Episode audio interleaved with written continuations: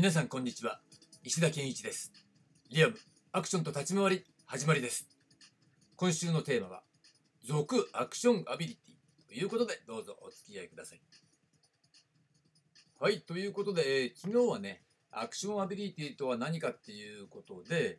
まあアクションアビリティ自体はね、えーアクションに対して、えー身体能力で対応するっていうところから抽出した概念なんですよね。で、えー実際はアクションアビリティシステムっていうものを私としては、えー想定してるっていうね、えー考えてるっていう話を昨日しました。ということで今日はそのアクションアビリティシステムを構成する3つの要素のうちの1つ、アクション筋というね、ことについて話をしてみたいと思います。まあね、ちょっと流行りの言い方ね、アクション筋ってあんまかっこよくないけど、えーアクションに関する、えー筋力発揮についてのね、そういう、えー概念。だから、英語で言っちゃうとアクションマッスルっていうね、ネーミングが一番ふさわしいんでしょうね。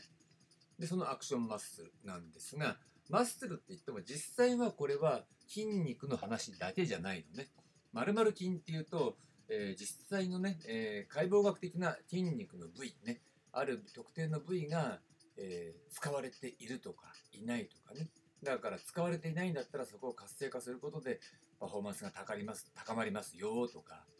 そういったことをイメージするんじゃないかなと思うんだけど、まあこれは便利上のネーミングと思ってもらっていいですよ。えーで、このアクションマッスルね、アクション筋、アクションマッスルの方が言いやすいよね。アクションマッスルなんですが、まあ要するに、えー昨日お話ししたアクションアビリティね、その原点となった、えーアクション表現は、えー身体能力の高さで対応してきたっていう、そういうね、伝統的な、ええー流れの中で、特にマット運動が有効だということでね、マット運動、トランポリン、そういったものの訓練っていうのが、えー割と主流にあった。これはもう事実だし、今もそうだと思うんですね。だから間違いじゃないと思うんだけど、まあ、今、某大手のね、えーなんかプロモみたいなのをたまたま見たんですよ、YouTube かなんかにあって。某大手ね。だけど、もう完全に脱線して違う方向行っちゃってるよねっていう感じ。つまり何のための訓練なのかっていうことをやってる方の人たちが分かんないで、もう昔からやってることの延長でその領域を広めてるみたいな風にしか見えないのね。で具体的に何って言ったら、それは簡単。もうね、パルクールとかやってるわけ。うん。だからもうその後追いってのはさ、つまりパルクールにしたってさ、なんだっていいんだけど、エクストリームマーシャルアーツだって、ね、フリーランニングだってなんだっていいんだけど、それ原点はアクションが先だろって。あなた方やってきたんじゃないのって。それみんな真似してアクションごっこの延長でそういったものを、えー専門的に練習してきたのが、まあ一つジャンルとして確立されちゃったっていうのが、まあ誰が何と言おうとそれは私の見方ね。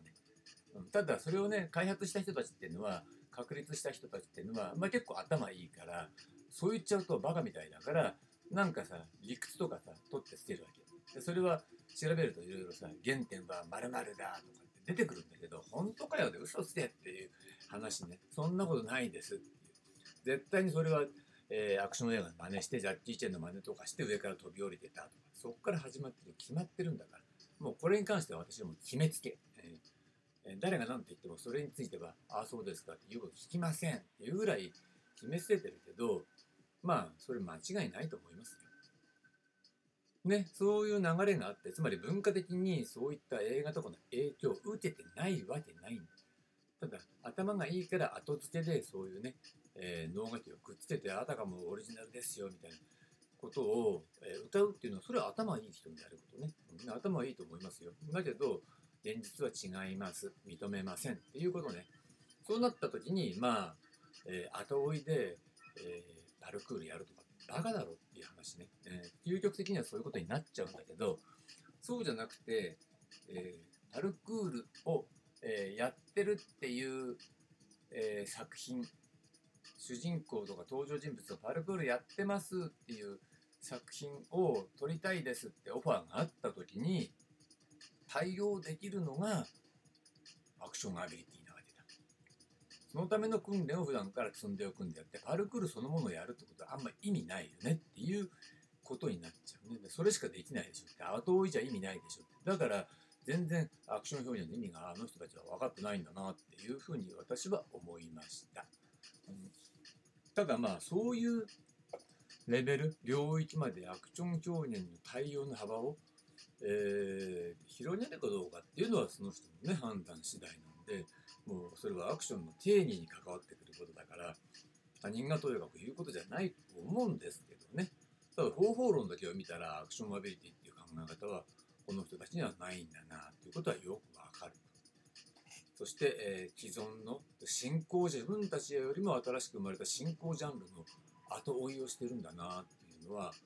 それでいいのかなっていう疑問は、えー抱きましたけどねっていうことになっちゃうわけね。でまあいいや置いとこう。ということでアクションマッスルに戻るわけなんですがこのようにもともとあった、えーアクションは身体能力で対応していた。そこから抽出した概念であるアクションアビリティ。というもののそのダイレクトにね直結するものっていうのがアクションマッスルっていうね考え方だと思ってもらえばいいでしょうね。要するに機動性に関するそういった分野を鍛えるっていうこと。だからまあマッスルだから一応筋力ってことにしておきましょう、うん、これはね簡単な話で、えーある特定の、えー運動ができない。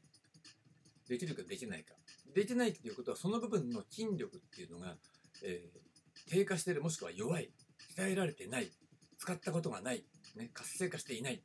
ていうことが言えるわけですね。でそれでアクション表現をいくらやろうと思ってもそれはもう上手くなるってことに関しては上限がありますよ。だったら最初からその筋肉をね、えー鍛えておけばいいじゃないっていうかそこを実は鍛えないと技術的にはもうあるところまで行ったら乗り越えられない壁にぶち当たっちゃうわけね。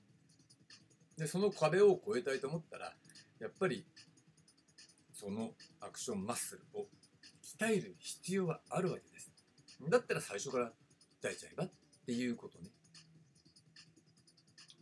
ということで、まあ、例えばなんだけど私がねそのレッスンで教えるんだったら一番せ教えるんだったらってもうこれやるんだけど一番最初にウォーミングアップの中でこういった運動はやってもらう。でそれでもうチェックしちゃう、ね、それできれば、まあ、アクションマッスルっていうのはある程度鍛えられてるな。つまりどの程度鍛えられてるかどうかってことは見ればわかる。だから全く鍛えられてない人はやっぱ少しやった方がいいよってことでおすすめするし。まあある程度鍛えられてる人だったらまあそのまんま、えーそこにね時間費やすのもなんなんで技術的な方向に、えー内容を絞り込んでいくしでそのまんま、えー継続してやってくださいっていうことになると思うんだけど、うん、鍛えられてられてないっていうことに関してはそれ見ればわかるしやらせればわかるから、うんそういった種目っていうのが、えー数多くあるわけなんですね。だからもうとにかくそれは、えーマット運動とかだからさバク転できるとかじゃなくてさバク転なんかできなくたっていいわけだこんなことがね。よりもそういった基礎体力的な部分とその、えー実際の体を使った動きっていうのを見れば大体わかる。うん、ということで、えー初回第1回目レッスン。で、えーそういったことっていうのはねもう全部チェックしてでもカウンセリングだよね。ああいうのこういうことやってくださいとかあなたはこの程度です。このぐらいのね能力がありますよみたいなことっていうのを大体伝えることができる。そうすると、えー見通しが立つっていうことになるわけです。で、で、じゃあどんなことがあるのっていうと、これ大きく分けるとね、2つ。ね、1つはフットワーク系の動き。うん、これもやってもらえれば大体わかる。うん。で、それ自体はたくさんやれば、あの、どんどんどんどん上達していく。だからもう数やるしかないわけだ。だけどね、なかなかこういったのってね、みんなやらないの、せっかく教えてもね。だから、えー、上手くなるってことに対して上限ができてきちゃうんだな。えーだから、えーこういうのは、えーもちろんレッスンの中ではたくさんやってもらいますよみたいな感じ。ね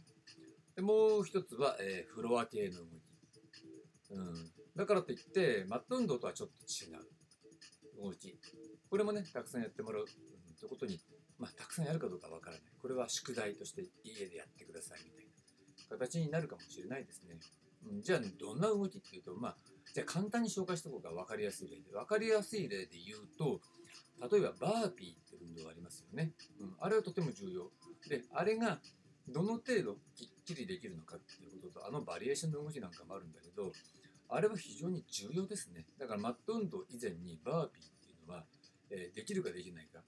見ればわかるじゃない。できる人は10回でも20回でも単にきついってだけでできるわけだからさ、うん、あとできる人は正しいフォームでできるかどうか、うん。精度を上げられるかどうかそれやった方がいいですよね、うん、そんな感じで、えー部屋の中でできる運動でアクション筋を鍛えることで、えーマット運動をやらなくてもそれに匹敵するようなアクションアビリティを高めることができるということになるわけですね。これが、えーアクションマッスルということになります。で、明日なんですが、明日は、えーアクションストラクチャーの話をしてみたいと思います。はい、ありがとうございました。